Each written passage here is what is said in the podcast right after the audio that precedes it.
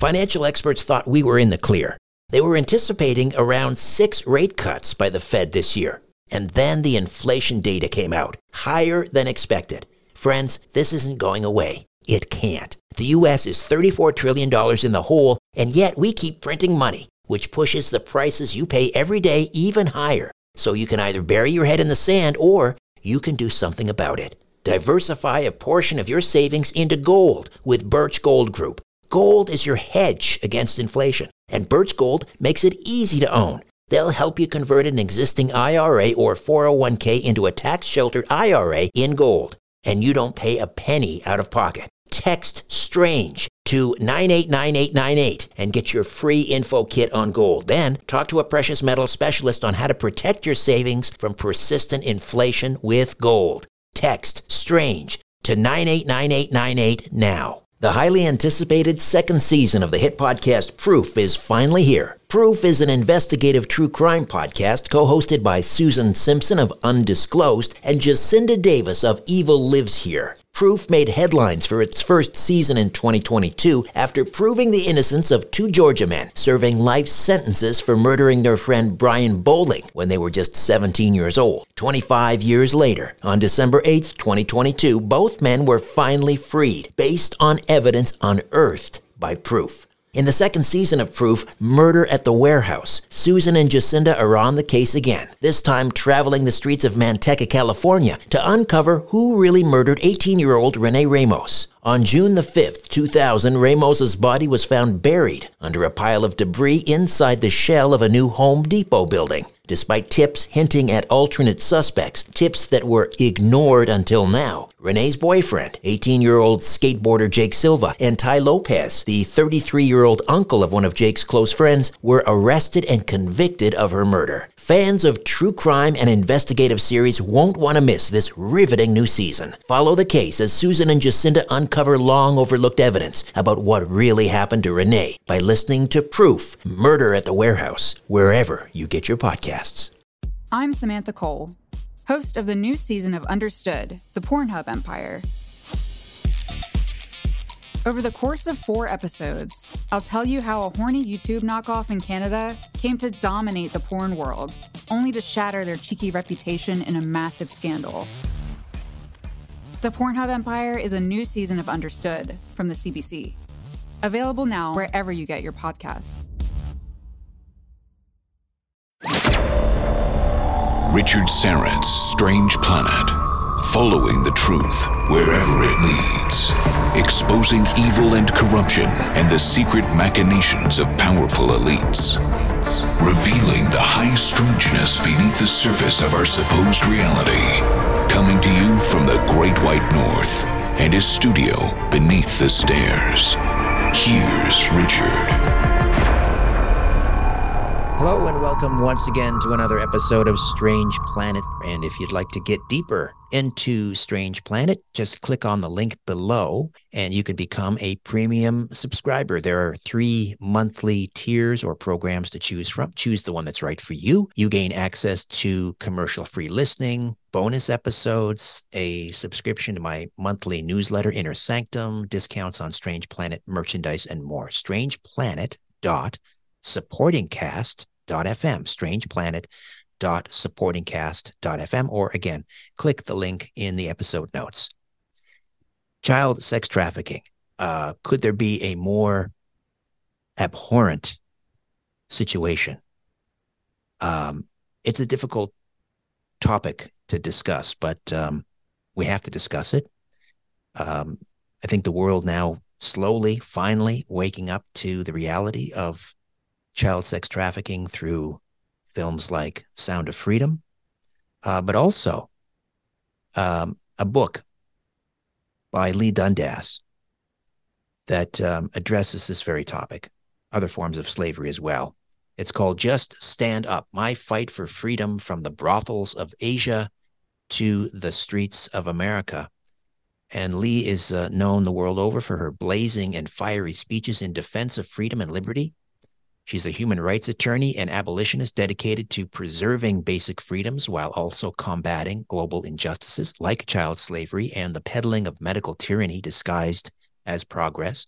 She began her career nearly 30 years ago representing Fortune 500 companies in state and federal court before she was offered the dual role in 2013 of working for an anti slavery NGO as their general counsel and prosecution director. In 2020, Leigh took the lessons she learned fighting Asian criminal syndicates that were hell bent on destroying children to the streets of America, where she joined with others to defeat an even greater threat, a second Holocaust designed to eradicate our very humanity and crush any who would speak against it. Leigh Dundas, welcome to Strange Planet. How are you? I'm good. It's a pleasure to be here today. Thanks so much for having me on. Um, it's difficult even to talk about it for some of us. For me, um, anybody, well, it doesn't matter if you have children, if you don't have children, if you have a, a heart beating in your chest, it's it's difficult to broach this. I can't imagine witnessing it. Um, uh, you know, going going into these into these brothels to try to rescue these children and seeing what's happening to these children. How do you do it? You know, it is a it is a bitter pill to swallow. Um, it's it's certainly not an easy road to hoe, as they would say. Um, I jumped into the fight in 2013.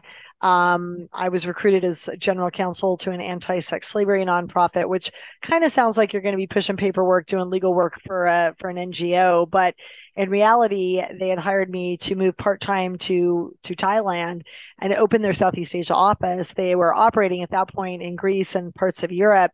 Um, I would say probably the average age of their you know rescued girl uh, was late teens. A lot of these girls were poor. They were from Ukraine. They were from other poor parts of Europe, Roma Gypsy territory, like my my my ancestors. And uh, you know, these recruiters would come to town and say, "Hey, you can go be a waitress. You can go be a, a maid at a nice hotel in Greece or somewhere, you know, in a, in a nice city in Europe." And they would agree and they would be drugged and their paperwork would be taken away and they'd find themselves waking up uh, in a brothel. But when you rescue these girls, they're 16, 17, 18, 19 years old. And when you ask them if they knew that what they were going to be doing, you know, when they got to the end of the line, they're like, well, I thought I was going to be a waitress. I didn't know I was going to be tied to a bed and being raped 10 times a night. That's not what I signed up for. It was a bait and switch. But when we when we went into Southeast Asia and we started doing the work there, and I had, even though I hadn't done the work, I had studied a lot about sex slavery at that point. And I told our the the NGO I'd started doing work for, I said, you know, I'm guessing the girls we're going to be pulling out of brothels in this region are going to be a good decade younger uh, than the ones that we deal with in Europe, because in Asia it's a very different situation. There's immense poverty, much like there is in Africa, India, and various parts of Europe. Um, a lot of the governments in, in those regions are communist, or they may as well be, or they used to be communist and still in form and function are.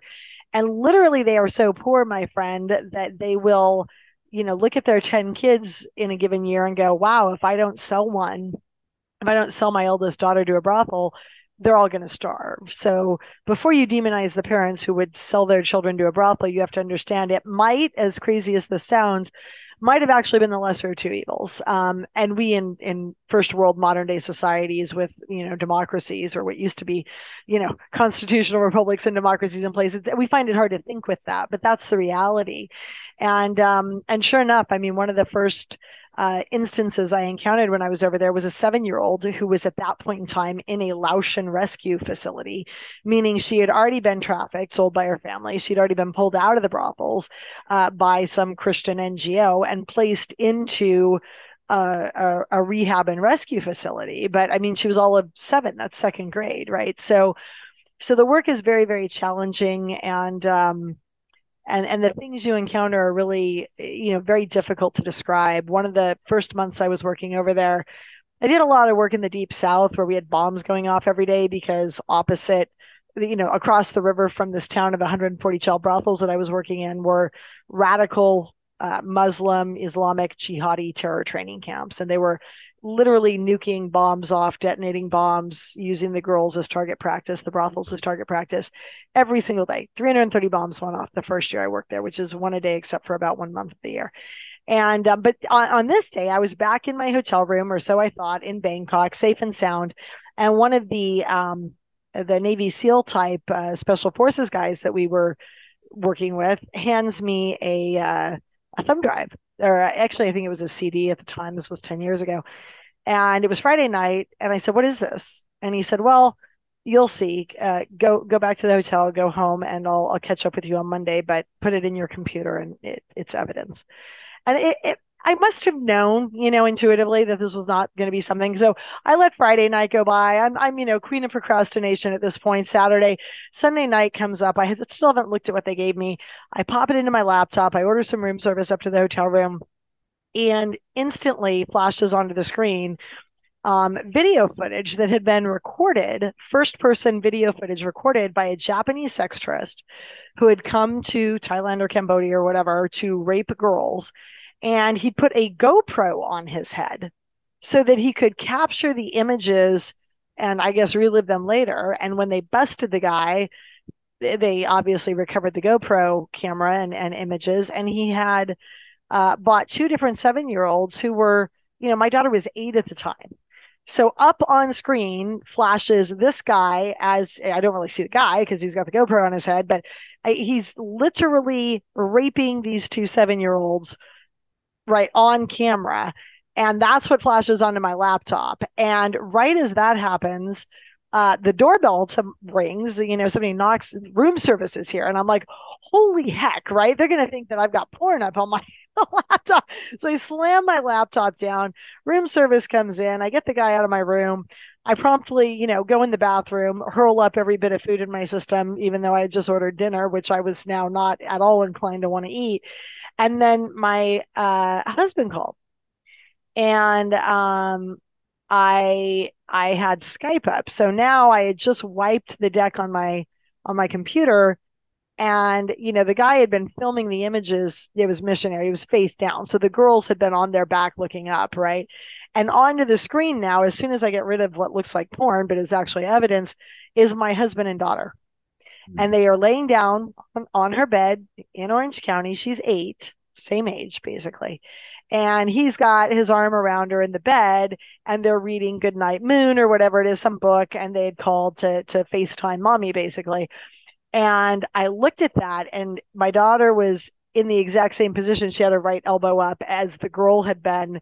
And I mean, I thank God the flight home is like 30 hours because there were many a time coming home from Thailand where I just spent the entirety of my little flight packed into like cattle into coach, uh, just crying on and off and and get you know doing self therapy to get my head right before I jumped back into being a an Orange County soccer mom to an eight year old. But it's it's not an easy road to hoe. But I will say, it is the single most gratifying work I have ever done in my life because when you actually have a positive effect, you feel uh, a sense of peace and happiness and justice that is truly incomparable. It's you know it, it's the feeling you get when your kid is wrongly accused and you go into the principal's office and you you give it to them good and you let them know what actually occurred. And they're like oh oh sorry sorry. You know we had the facts wrong or whatever. And you go out and you go yes i've you know i've i fought my corner and i've done something good on the planet today because my kid was innocent and i've i've made my case and now everybody knows that. And you feel really accomplished.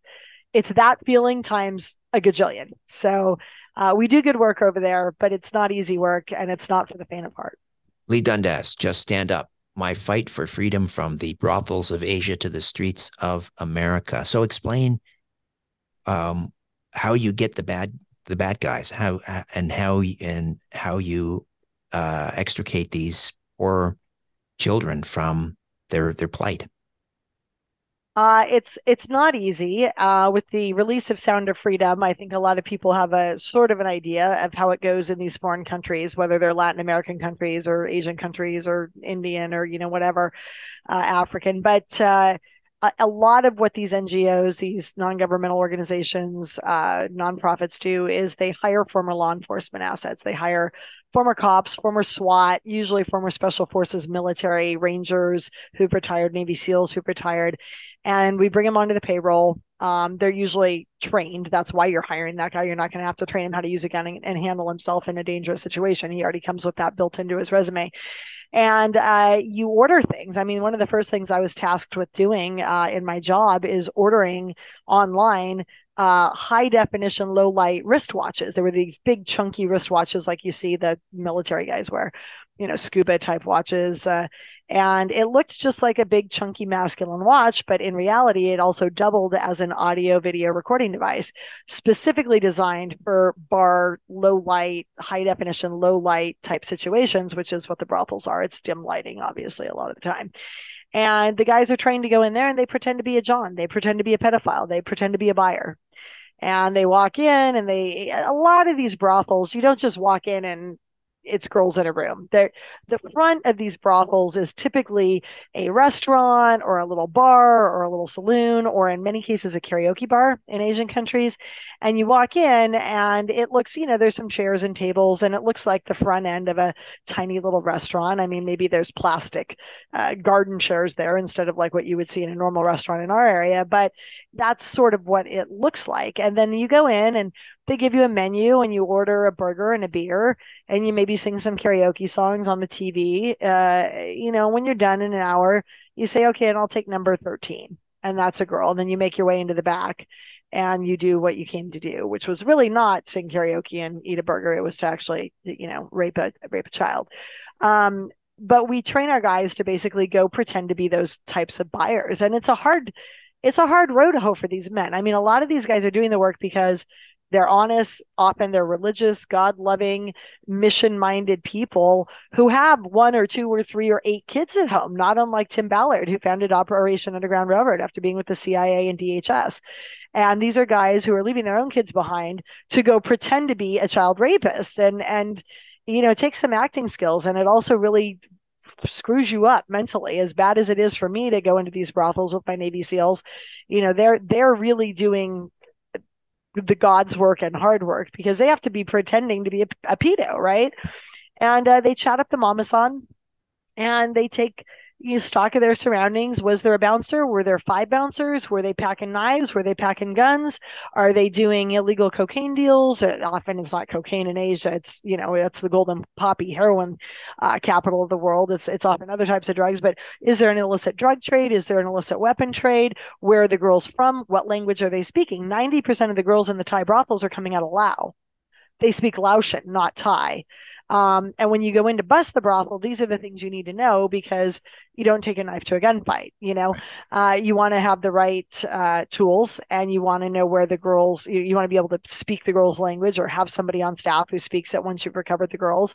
Sorry, and, when you say, sorry, Leigh, for the interruption. When you say bust the, the brothels, uh, these are in many cases what American former cops, uh, uh, DHS agents, and so forth. They don't have jurisdiction yeah. there. How do they? How does that happen?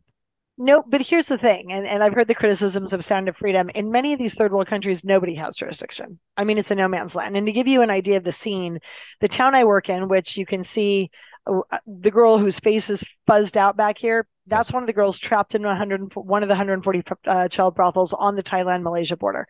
First night I'm there, night I met her, we're sitting outside on a park bench in front of the brothels before busy time starts. It's twilight, it's not, you know, midnight yet and two cops jump out of an SUV and they're in full uniform, you know, beige uniform with guns on their hips. And they walk by and they see me and the pastor and the girl sitting there and they go, Oh, Sawadee Ka, Sawadee Krap, which is the, the Thai greeting. And we exchange greetings.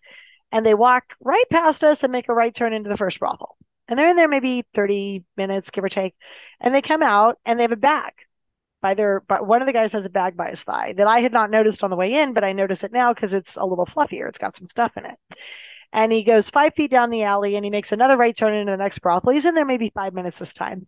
Comes out, the bag is bigger. Third brothel, same repeat, repeat, repeat. And every hour, as he works his way up the dirt alley on this side and down the other side over the next three hours, the bag is getting progressively bigger. And every hour or so, he spends 30 minutes instead of five minutes in the brothel. And I look at the pastor I'm working with and he goes, Do you want me to explain? And I said, Indeed, I do. And he said, Think 1940s New York mafia they're on the take. And I said, Oh, so they're tar- charging a protection fee and turning a blind eye to the brothel to allow them to stay in business. And let me guess, when they're spending a half hour inside the brothel instead of five minutes, they're not just charging a fee to the mamasan or the brothel owner, they're also raping the girls they're supposed to be protecting and rescuing for free. And he goes, Exactly. So to say, do you have jurisdiction?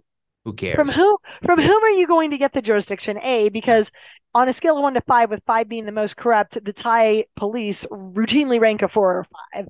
Uh, the cops are not there, the, the lawyers, the prosecutors are not there to help you. When they get off the job, they're either working doing what th- those guys were doing as part of the police force or alternatively they go around the corner and they they sign in and clock into their second job that night as the bouncer for the brothel so they can get enough money in their coffers to not be able to sell their kid to a brothel and instead put their kid in private school in New Zealand. So that's sort of the scene. And it's like, well, jurisdiction from whom? You're asking Satan himself to give you a blessing to be there. Now, that said, in the countries we work in, there are less corrupt, hopefully completely not corrupt portions of the police department. Those are the ones we interface with. And one of the first jobs I had for part of my part of, of working with this NGO is hammering out an MOU, a memorandum of understanding, basically a contract that allowed us carte blanche uh, permission to operate in country because even the good parts of the police forces in these countries know that they're undermanned, overwhelmed. I mean, America's uh, un- undermanned for the current fight they're in. You think they're going to handle the cartel problem in our country and at the border? No. Um, they could add 10x the number of cops to the force and they're still outgunned, right? So, in many cases, there is a public private partnership. There is a governmental partnership with these NGOs. And we do get the blessing of the governments we're working in the country of before we go in there to basically act as an ancillary law enforcement arm to the parts of their government that are not hopefully as corrupt as the rest of the government. Um, so we did get the blessing. We are able to sort of act as an adjunct police force. That's why we hired retired policemen and and uh, military police and things like that but yeah, I mean, you're in a no man's land. You've got the brothels are being bombed by radical jihadis across the river. You know, the cops that are down there half the time are having their bodies torn in half from the from the jihads, let alone getting their feet underneath them long enough in order to actually bust a brothel. And that's, you know, what the can you see the bombs going off here? There oh, we go. Yes. That's what the brothel town looks like after a bombing. So, you know, you're walking into hell on earth, Sodom and Gomorrah, and you're just you're putting one foot in front of the, the other and trying to do your best to actually get the girls out, get them help, and put the bad guys away. If I were a former cop and I was on the job there, I mean, I would. My inclination would be capital punishment at the scene of the crime. I mean, how do they restrain themselves? Well, I think uh, through sheer dint of will and a lot of self restraint, I will tell you that every single person who's ever gone to the country with me, from the uh, husband of the pastor who founded our uh, nonprofit to a bunch of VIPs from mega churches around the world to law enforcement to just occasional do-gooder Christian nurses who are there to, on a medical type mission to help us with the girls once they're you know coming out of the brothels, make sure they don't have STDs, get them get them the health care they need.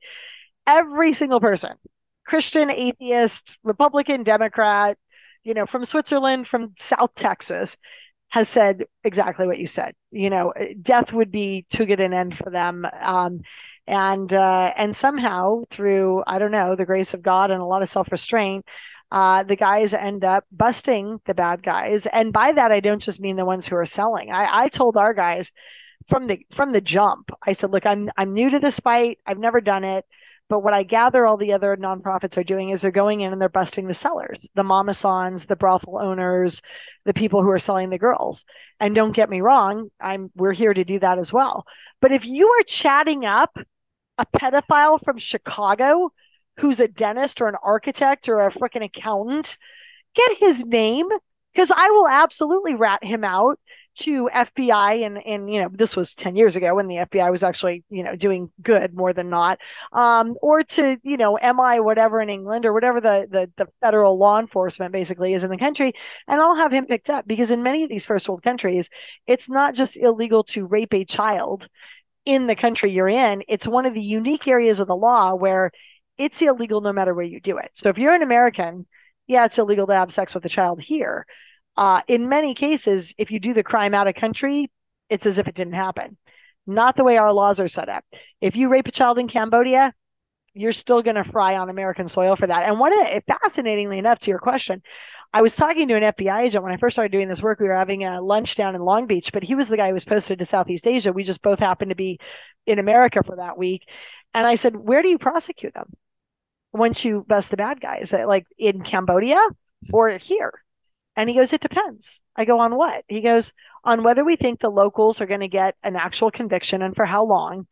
But if we're convinced they're going to get a conviction for at least as long, as many years as they would be doing hard time here, we will let the Cambodians prosecute and jail the guy for 20 years. Because let me tell you, little girl, doing 20 years in a Cambodian prison where the cockroaches are the size of rats and the rats are the size of cats, mm. that is a way tougher tour of duty than doing it in a white collar, you know, minimum whatever security yeah. in Chicago where you're getting three square meals. Club Med. Yeah. Yeah. All right. We'll take a quick time out. Leigh Dundas, Just Stand Up, My Fight for Freedom from the Brothels of Asia to the Streets of America. Back with more in a moment.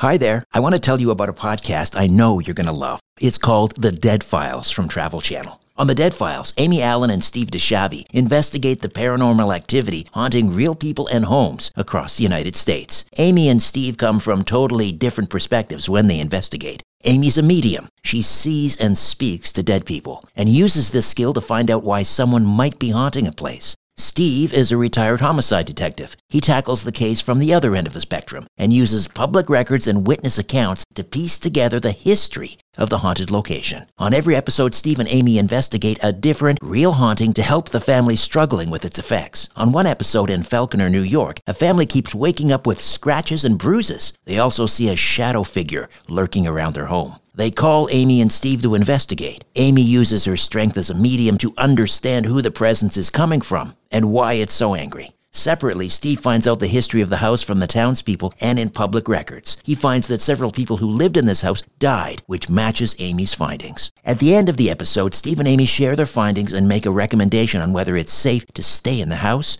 or time to get out. There are so many crazy stories on the Dead Files, and what's interesting about Amy and Steve is that they investigate the hauntings from two totally different perspectives. You listen to my podcast because you love tales of the paranormal. But if you want more, listen to the Dead Files wherever you get your podcasts. Ladies and gentlemen, the captain has turned on the fasten seatbelt sign. We're now crossing a zone of turbulence. Please return your seats and food trays to their upright position and make sure your carry on luggage is safely stowed. You're about to leave everything you know behind. This is Richard Syrett's Strange Planet. Strange Planet.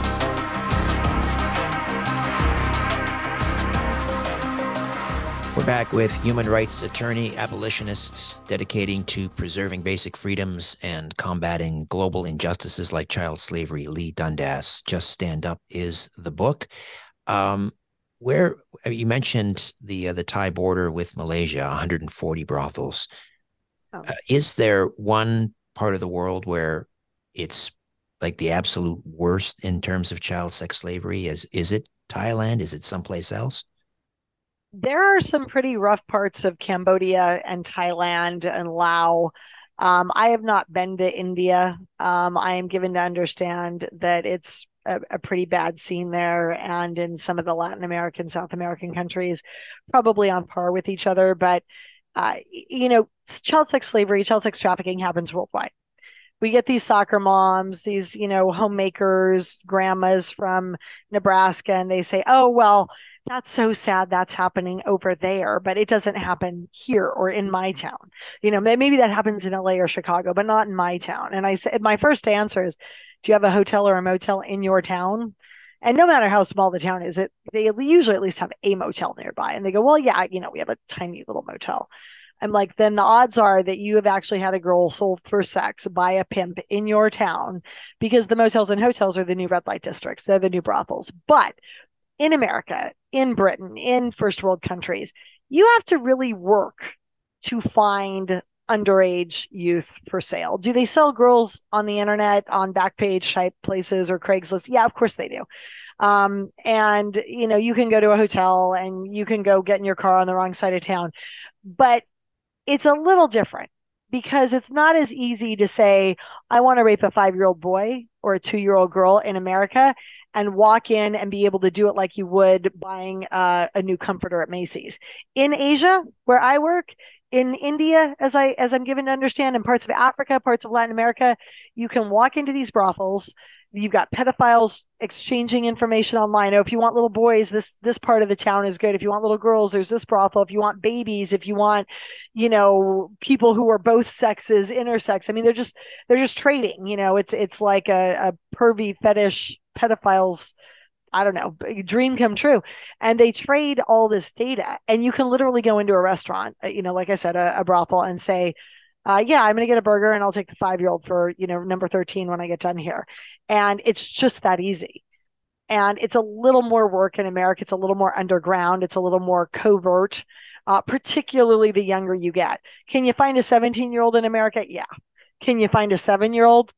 Yeah, but you got to know people. You got to kind of got to sleuth it out. You got to know where to go. You got to make sure you're not going to get arrested in a sting operation. In a lot of these other countries, you just walk in and you do the deed as quickly as you would walk in to a bar or a Macy's or a school and say, I'm here and I'm here to do blank. Except in America, if you say, I'm here to rape a child for sex, they're like, here's the handcuffs. And if you say that in Asia, they're like, okay, that'll be $300 cash US, please so it's it's a little more in your face over there. I, I guess I've been operating under this delusion that you know pedophiles are this small subset of humanity, but there's such a thriving business, global business for it. Obviously, there's a huge demand. I mean, huge. It's, well, give me a scope of the size of the business. How many how many children are being trafficked, and how many creepy pedophiles are out there? Uh, a lot more than we would think on both scores. Um, the current best estimate is that human trafficking is 150 billion with a B, billion dollar a year industry, which is a lot of money, and that there are 40 million with an M people currently enslaved. Uh, one of the most recent statistics I saw a few years back was that um, 89% of those who are enslaved, whether they're enslaved for regular labor trafficking or sex trafficking by name, are still forced to commit acts of sexual servitude. So maybe you're picking strawberries and not making any money because you're getting trafficked in the Central Valley of Cali, or you're in a sweatshop in a garment district in LA being forced to make t-shirts all day every day for you know 10 cents a day. But guess what? When you get done at the end of the night even though you're being labor trafficked a lot of times your pimp and all his cousins and friends or you know your boss or whatever is going to come in and help himself to you. So even the labor trafficking is bleeding over into the sex trafficking but it's basically almost 90% of servitude uh, slavery worldwide in is involving some sexual act and 90% of those enslaved are female so if you do the math we have to give you a frame of reference, we have 40 million people currently in California almost. So that is literally like waving some evil magic wand and waking up tomorrow and having every single person in my state handcuffed to a bed being raped 5, 10, 15 times a night for profit. Um, that is, you know, and and 90% of those would be rape, not labor trafficking, you know. So what is that? 90% of, you know, 36 million people, right? being women who are being sexually enslaved in California. I mean, that's the magnitude of the problem. And it gives you some idea of the magnitude of the demand, right? Because these women are raping themselves. For every girl who's a sex slave, you've got at least one buyer, in many cases, more than one a night, right? Um, and, and the perverts used to, I think there used to be, I don't know what the stats are, but you know, X percent of men were doing this and that's that's been ever increasing lately. And the reason for that is because of the advent of technology. It used to be in america um, that if you wanted to go have sex with an underage minor you kind of had to work for it before cell phones. You had to know where the bad part of town is or know somebody who was screwed up in the head like you and know what part of town to go to. You had to get in your car where you might be you know your license plate is on there. If you're busted you, people are going to know that you were busted. You have to drive to the creepy part of town. Maybe it's where the gangbangers are. Maybe you get caught in crossfire on the way there and you die before you even get a chance to have sex illegally. You know some girl who's got diseases is crawling through your car. You're having to go to a seedy motel. There were a lot of disincentives to a guy who was wired weird actually acting out in real life his perverse fantasy. Now, much easier. That guy who's been thinking about it but hasn't done it waits until his wife is out of town for a conference in Chicago for her work, packs off his two or three kids to the neighbor, to the cousin, to the, you know, sister-in-law's house, to the Girl Scout slumber party for the night, takes his cell phone, orders some pizza from Domino's, orders some beer from Uber Eats, and then he orders a girl. And he doesn't need to get in his car. He doesn't need to risk being busted in a back alley on the wrong side of town. He orders a girl, and she is delivered to his hotel room or his house, where he has sex with her in the comfort of his own house. And then when he's done, she leaves, and he's never had to even freaking lift anything other than a finger. So the ease with which men can uh, slide from thinking about it into doing it is, you know, the barriers are much less to entry at this point for those pedophiles, and it's making for a much larger crowd of people who are doing it. Is this like the war on drugs, where like you take out a, a drug kingpin and three more rise up, you know, to take Yeah. his place? I- mean, Yeah. is it, is this like shoveling sand against the tide?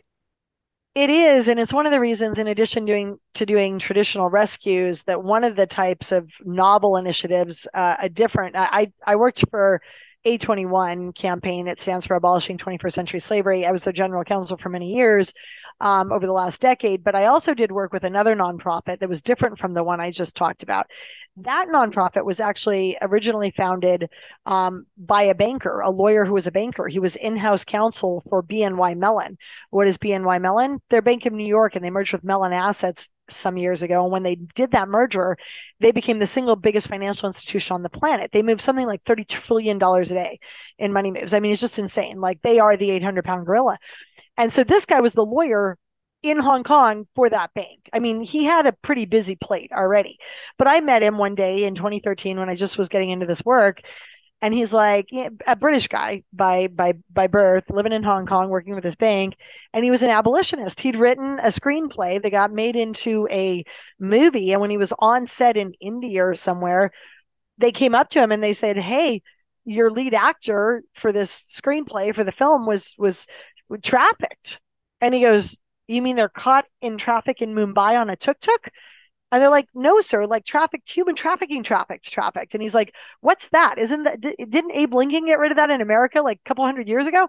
And they're like, no, no, no, human slavery is on the rise. It's the fastest growing crime in the world. It's the second largest criminal economy in the world. It's going to take over drugs in the next 10 years because there's a hell of a lot more profit in selling a girl because you can sell her an over and over. You don't have to keep buying cocaine to sell cocaine. You just rent this girl until she dies. So aside from the cup of rice it takes to keep her alive, it's like a 95% profit margin. Every bad time gangbanger to big time mafia is moving into moving girls because the profit's way higher than selling coke.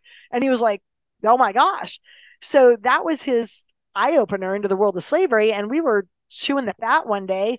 And he said, How are a bunch of lawyers, because I used to work for banks, how are a bunch of lawyers who work for banks going to really fix this $150 billion a year problem? And what we realize is you're never going to get the cops, the dirty cops and the dirty prosecutors in these third world countries to do their damn job. It's like pissing in the wind, pardon my French. Um, but what we realize is we could get the banks to fill the shoes of the cops that weren't doing their job. So when you when you sell cocaine, when you commit a crime and you make money from that crime as the bad guy, and you take your cash on Monday morning and you put it in your bank, that now becomes a second crime. It's the crime of money laundering. And not only are the banks supposed, or sorry, the criminals not supposed to launder money because it's a crime, the banking institutions are also not supposed to knowingly let you, as a criminal, launder this money. And if they knowingly let you do it and just sort of turn a blind eye so they can make interest on your dirty money, that's a no no for them. So in 2012, New York Times ran a front page article that said HSBC, which is a bank here in America, was fined um, almost $2 billion with a B for quote unquote knowingly allowing Mexican drug cartels and Iranian arms dealers to run dirty money from those activities through the American branches. That was the direct quote. And at that point, I just met my buddy, and he and I looked at that and said, you know what? We can use that in sex trafficking why don't we get a list of names of the bad guys that we know from all these nonprofits who are, you know, finding out who the mama sans and the mafias are that are doing this? We'll send that list of names to an intelligence profiler, Thomson Reuters World Check. We'll get an intelligence profile drafted. We'll blast it out to the world banks. And now we back that bank into a corner. They are required once they're on notice to do the due diligence and go, is this guy who's a bad guy in banking in my bank in Bangkok or in LA actually a bad guy? Or is he an innocent guy who has the same name as the ba- bad guy? And they do their due diligence, if it turns out it's actually the bad guy and not just some innocent dude with the same last name, what they're supposed to do, they're supposed to do is freeze that account.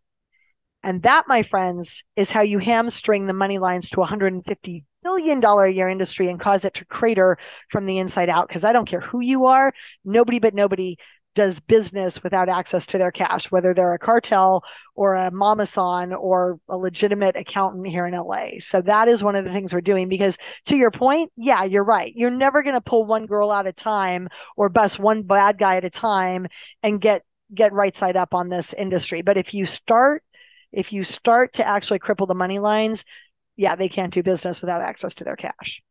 Leigh, another time out back with more of our conversation. Just stand up. My fight for freedom from the brothels of Asia to the streets of America. Back with more in a moment.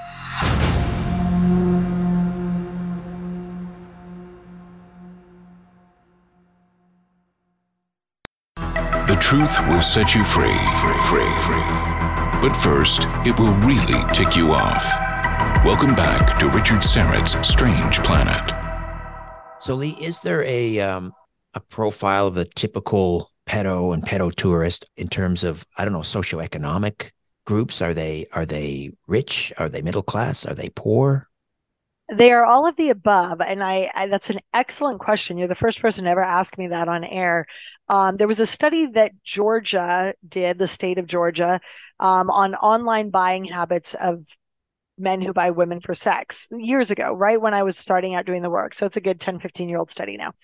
And they basically they ran an ad and online and it said, you know, girls for sale kind of thing. Um, adult girls for sale, I should say. And they wanted to see what type of online purchasers, you know, would fall into their little dragnet. And they got some some would-be buyers and partway through the transaction before it was fully wrapped up they would give them a little pop-up screen excuse me, that said something like, Hey, we're all out of adults tonight. So do you want to continue with the transaction? And if the guy clicked continue, it went further through the, the logistics and they'd get a second warning that was a little more harsh. It was, Hey, dude, we're out of adults. You're going to be buying an underage girl. Do you still want to continue? And if they continued past that point, past that warning, the third warning was just nailed him between the eyes with a you know poleaxe him really it was dude you're buying a kid for sex that's illegal in every state in the country are you sure you want to continue i mean it was it was just about that explicit and of course the question is what percent would continue and who were they right? Are they the skeevy, pervy looking guy who's waiting in a trench coat, naked underneath, you know, with his binoculars in the panel van from the 1970s, waiting to flash your junior high school kid as they get out of school at three o'clock? or is it or is it somebody else? And what they found, it was really fascinating. I forget if it was 47 or 49. I, I may have the, the stats back backwards, but it was something like 47% of the men continued all the way through the transaction. So maybe they weren't looking to buy a kid for sex, but when luck was in their favor and they were going to be served up a 12 year old or a seven year old instead of a 18 year old, they had no problem hitting continue the transaction. And 49% of those men were white, upper middle class or middle class from a good area of Atlanta, not the rough area of Atlanta, Georgia, but the nice area of Atlanta, Georgia, who were married, upper upper mid, with a wife, with kids. They basically were your next door neighbor. So when people are like, well, it couldn't be it couldn't, you know, did the Boy Scout leader really, you know, do what he did? Did a little little kids? Was it, you know, did the doctor really, you know, do un- nefarious things to the Olympic gymnast. I mean, he's a doctor. I mean, why would he do that? You know, I, I am here to tell you it is your brother, your husband, your best friend, your neighbor, your accountant, your architect, your Boy Scout leader, your soccer coach, uh, you know, your kid's soccer coach. It is everybody. It is every man who could be that pervert who's buying underage girls for sex. Uh, how how organized is this? And if it's if it's if it's really organized, um, it would tend to suggest, and I'm talking about here in North America, let's say, that they have um, corrupt officials watching out yep. for them. Yep. Uh, how yeah. up does this go? I mean, is it federal officials there, involved? Well, you know, Lin Wood caught a lot of heat three years ago for saying that this kind of stuff went all the way up to the very top of our government, including the White House. And everybody said, nah, it couldn't be. And, you know, three and a half years later, now I think people are going, well, yeah, maybe. We've got the resident in chief who loves to sniff more than he likes to actually, you know, do anything political, um, sniff young girls' hair. But, but, yeah, it is in every government. And the reason so many of these bad guys get a pass is because they are being protected by those in government, by the cops, by the lawyers. You know, we, we did a bust. Uh, I'm part of the Orange County Human Trafficking Task Force here in my neighborhood. I was talking to a Huntington Beach police guy. They went to do a 2020. You know, you see those things where it's like the guy goes in, thinks he's buying an underage girl. It's like, gotcha, you're being arrested. I mean, you know, it was one of those kind of stings. His brother showed up the cop had to arrest his brother. So it is a, a, massive problem, but you have bad officials at all levels of state and federal and local government. And you have the same in every other country I've ever seen or worked in or heard about. And that is why it's allowed to, to continue. Um, what I will say is we can demonize those who are selling girls for sex all we want. But if people weren't buying, those guys would be selling illegal weapons and cocaine again. So part of getting a handle on sex trafficking is teaching our children you don't buy people for any reason. You don't make them work for no money on a shrimping boat in the South China Sea. You don't make a girl go into a brothel and get raped 10 times a day for no money, whether it's here in America at a travel lodge that may as well be a brothel down the street, or it's an actual brothel brothel like where, that I work in, and in Asia, that's a karaoke joint that's, you know, nominally a karaoke joint, but is really a brothel. Like you just don't buy people and you don't enslave people. And if we teach people not to do that, you get rid of the demand. And and it handles to some degree that the the portion of the driver for this industry. But you know, there's politicians left, right, and center everywhere, and they are in in many cases they self-select into jobs where it's easier to abuse girls. That's why they are uh, priests and pastors and soccer coaches and gymnast coaches. Um, or they self-select into the foster system. So they're executives or administrators in cps uh, in you know the foster care syndrome. they're in the rescue facility for these girls, and what does that enable them to do? Well, they've got easy access to a bunch of youth that have no parents watching out for them, or they wouldn't be in foster care in the first place. They wouldn't be in and out of group homes being runaways, and these guys can just grab these girls. They go missing you know, he buries the file. Nobody's the wiser. Nobody's looking out for her. She's got nobody, you know, calling after her to see where she is. Why did she jump from this group home? And he's put her in his own brothel that's servicing the Hollywood elite, you know, or or the elite in whatever town. And these are true stories. I'm not going to name names, obviously, for obvious reasons, but stories just like these happen all day long, even in America, and it's it's really part of the problem. We saw the um, the way that Sound of Freedom was uh, either ignored by the media or denigrated by the media. It's a conspiracy theory, ignored by Hollywood, and so forth. Yep. Did your yep. book receive the same kind of reception? Well, my book is launching brand new and it hasn't yet, but I'm sure when the mainstream media gets a hold of it, I'm sure it will get that kind of a reception, if for no other reason than fighting for freedom here in America for the last three years from the COVID BS and the tyranny. Um, you know, I've been called every religion known to man. Uh, you know, I, people are like, what religion are you? I'm like, oh, I don't know. I need to check the LA Times to see what the newest hit piece called me. The, the most recent hit piece was a Catholic fascist. I've been called a Satanist, a Scientologist, a Jew, Catholic, but the, the new one was a Catholic fascist. And I just, I had to laugh. I'm like, I don't even know what that is. Like, I've heard of fascists, like Hitler was a, fa- I know what a fascist is. And I know a lot of Catholics, but I'm not, I don't think I've ever stepped foot in a Catholic church. Not that there's anything wrong with Catholics. I mean, I'm friends with Bobby Kennedy. He's a great Catholic, but like, you know, I mean, it's just, it's just, it's just ludicrous. You know, they will say any damn thing they can to discredit you. And it's an upside down world. You know, nowadays, if somebody has been penalized by the local government, um, that's the restaurant I go to because that means they stood up to the mask mandate and stayed open during the lockdown. Before, you know, if they didn't have five stars, you know, all of us normal people would be like, oh, it's an Asian food place selling sushi that's only got two stars and they've had some blacklisting. You know, maybe uh, maybe they sell bad sushi. I don't want to get food poisoning. We'd we'd go down the street. Now I'm like, oh, you got two stars because you stayed open during COVID. Okay, yeah, I'm gonna I'm gonna make a a point of servicing your business because you're doing God's work, right? But but that is the reality. If you're seeing a hit piece on anybody, that is your first clue. They're actually taking a pound of flesh out of the real enemy. So, have I gotten the reception of Sound of Freedom? No, but it's a book, not a movie, and it's not as widely known yet. Will I get that reception? I'm sure it's coming. I mean, I've been called a Nazi for actually calling out my my Orange County Board of Supes for being Nazis. They were trying to Warsaw ghetto us and do a vaccine passport. So um, I have no doubt it's coming, and I wear it like a badge of honor, like any self-respecting actual citizen in a free society should. Um, it, it's a it's a it's a brave new world, and we aren't going to win the fight by allowing ourselves to be cowed and shut up.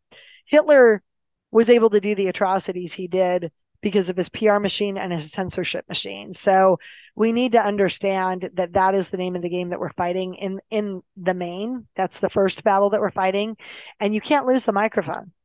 When you lose the microphone and the video camera, you've lost everything. Because if you think about it, if you, Richard, or anybody else, you know, Charlie Ward, Mel K, whatever, just random citizen journalist with a with a rolling, you know, cell phone back in the day in 1941, if they'd been up all up in the middle of Auschwitz, rolling tape on people being wheeled into the ovens, damn sure that wouldn't have been going on for as long as it was. But when you lose the ability to get your story out because you're being so censored, that is a that is a tipping point in a not good way. So we cannot lose the microphone. We have to keep fighting the censorship battle. And I am here to tell your listeners, if they don't know this, we are winning that battle. 42% of self identified Democrats in my country for a year and a half now have been watching Fox as their main news source. 90% of CNN watchers are no longer watching CNN everybody knows that the trusted media institutions are now really just legacy Operation Mockingbird media. And what used to sound like a CIA conspiracy, everybody now knows is actually a real thing. Um, that's why Congressman Church did the Church Committee hearings in like 1976. Uh, you know, the CIA actually paid in the 50s journalists to be on their payroll and run their narrative, and also put trained CIA operatives into journalistic outfits to control the narrative. And when you Google up today, and I have the film clip on it, but it's floating around on the internet. You can get that little 30 second film clip that shows 50 different newscasters saying the same thing at the yes, same time, lockstep. Exactly. You know, if you're if you're not a freaking mental midget, anybody with a room temp IQ and above can look at that and go, self. I don't think that's independent reporting because they're not 50 different newscasters in 50 different time zones. They're not so psychic that they're using the exact same words to describe the exact same phenomenon on the nightly news. I mean, it's obviously a controlled narrative. People are waking up to it, and uh, no time like the present because we're facing a second Holocaust if we don't get right side up on this. Leigh Dundas, just stand up. How do we get a copy, Leigh? Uh, you go to my website, which is leighdundas.com. That is how you spell my name. My mother gave me extra letters. It is L E I G H D U N D A S.com and you can select by the book. It takes you to a third party website, which is my mother in law. She is a college, uh, she has college bookstores. So it'll ask you on there, what school are you affiliated with? Just check on the drop down menu. I'm not with a school, no, no school, because uh, that's her main printing business. But she was kind enough to do the printing. That way I actually turn a little bit of profit. And um, I take all the lessons I've been talking about uh, so wonderfully with you. This was a great interview. Thank you for having me tonight and I put it in the book. And there's color photos in the middle of what it's actually like to be in a brothel, which you're never going to see anywhere else. Um, and like I said, I'll take the little bit of profit. And uh, you have my promise that I will roll that back into the freedom fight, not just around the world fighting, you know, the sex slavery front, but also the battle that's even more important on our own shores here in Canada, here in America, in our first world countries for our own kids to stay out of a, a, a FEMA camp and um, and really get to see uh, the next year. We need to do a lot more right by our children than we have been the last three and a half years. So that is my promise to the masses. Um, it's been an honor getting to do the work I've done for the last 10 years and more importantly, the last three and a half years. And I would love for you to buy the book because I haven't made a damn cent fighting for freedom since March of 2020. I gave up my day job. My husband gave up his day job, and we're about to be in the poorhouse. So uh, please buy my book. Uh, it'll keep me out of the poorhouse for another month. And I do believe you'll get some um, really useful takeaway lessons you can apply to make your school board, your county, your city a lot safer for your own child during the next whatever they have in store for us this fall. Well, God bless you, Leigh. You're doing the Lord's work. Uh, LeighDundas.com. And uh, the link is in the episode notes. So click on that and um, buy the book. Thank you so much for this. Thanks so much, Richard. Appreciate you uh, having me on today. A new Richard Syrett's Strange Planet drops every Monday, Wednesday, and Friday. Subscribe at strangeplanetpodcast.com.